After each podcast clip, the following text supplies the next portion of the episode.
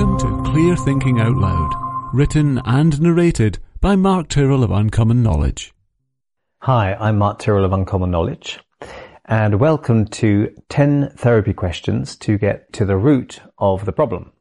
The other day, I was sitting in a pub waiting to have lunch with a friend who's something of a petrol head or gearhead.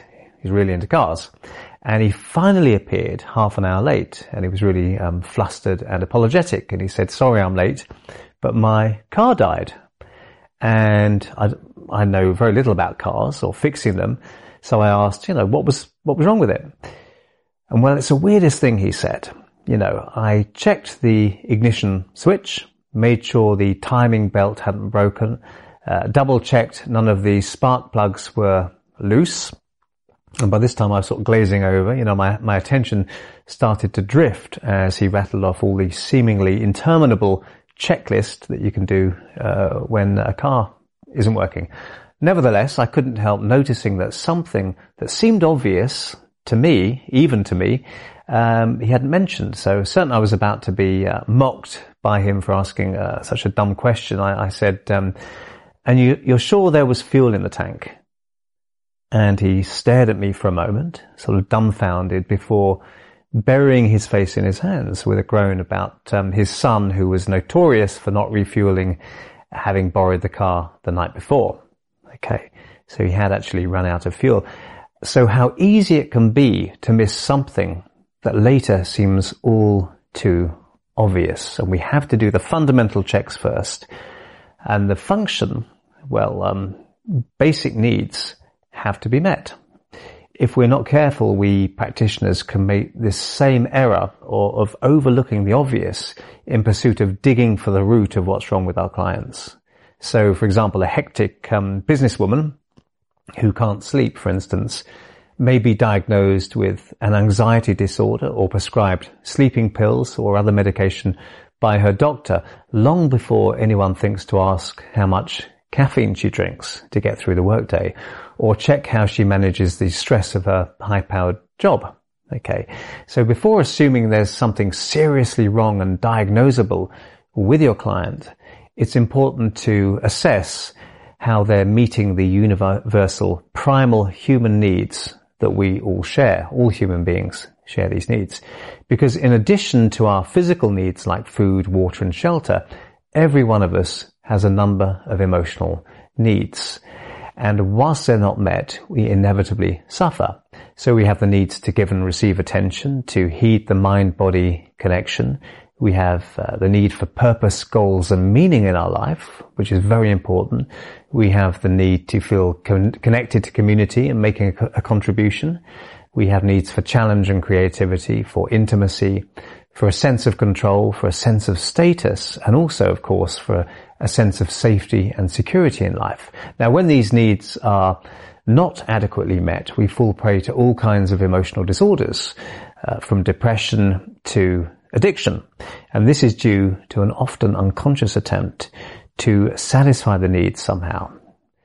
Now, when these needs are met well, we feel fulfilled and contented. We also have more spare capacity to focus on long-term goals and our responsibilities. Check your clients' fuel levels is such an important imperative, I think. You know, we need to look at what's actually happening on a basic level. When you look at life from this perspective, it's easy to see how much negative impact not having these needs met over an extended period can have on people's lives. You also start to notice how every form of human cruelty, from workplace bullying to political tyranny, involves the blocking of the completion of one or more of these basic emotional primal needs. So unless we get a sense of um, how well these needs are being met in, in a client's life and address any deficit, our attempts to help them risk being no more than tinkering with symptoms, uh, be they smoking, chronic drinking, depression or something else.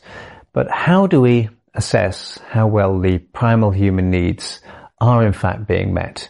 um, by our clients?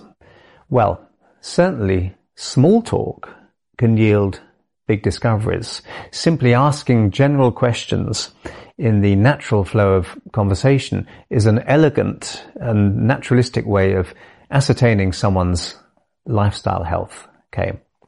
To the client, this may seem like no more than small talk, but if you encourage them to talk about their lives, just listen and pay attention, your small talk can reveal a great deal about their overall welfare. And of course, you don't want the uh, therapy session to become um, an interrogation, and you should feel free to come up with your own questions. But if you need some inspiration, these simple questions are the kind that you can um, slip into the conversation to elicit answers specific to certain needs, to the fuel levels, if you like, of, of your client's lifestyle. So, how often do you get to meet up with friends? Okay, that meets the need for attention and community, and that's just a, you know, just something we can put into conversation. Can you and your partner really talk together?